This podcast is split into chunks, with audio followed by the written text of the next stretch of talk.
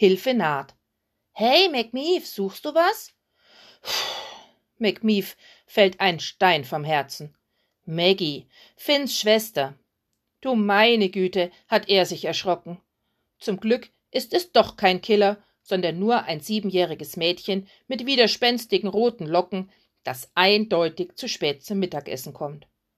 Da ist er mit dem Leben noch mal knapp davongekommen. Veggie, wo bleibst du denn nur? Wieder hört ihr Jenny Olifant aus dem Küchenfenster rufen.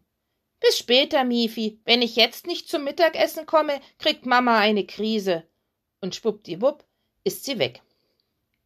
Gerade hat McMeef sich von seinem Schrecken erholt, als ihm von hinten jemand ins Bein zwickt. Bist du nicht auf deiner Weide, McMeef? Soll ich bellen? McMeef dreht sich um. Sehr witzig, Bonnie. Warum hast du das nicht gemacht, als die Diebe hier waren? Die hättest du mal besser in Grund und Boden gekläfft. Bonnie ist Maggies Hündin.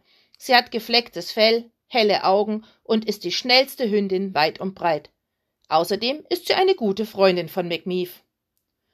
Wovon sprichst du? fragt Bonnie verwundert. Diebe? Mief, hast du zu viel Klee gefuttert? Oder zu viele Detektivgeschichten gelesen?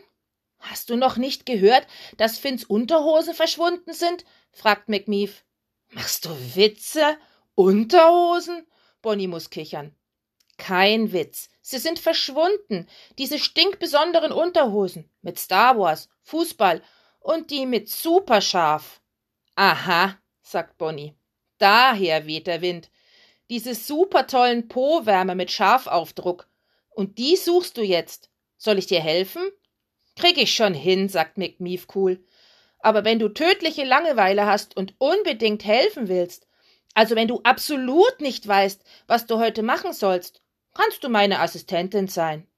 Bonnie nickt begeistert und McMeef ist heilfroh, dass er nicht alleine ermitteln muss.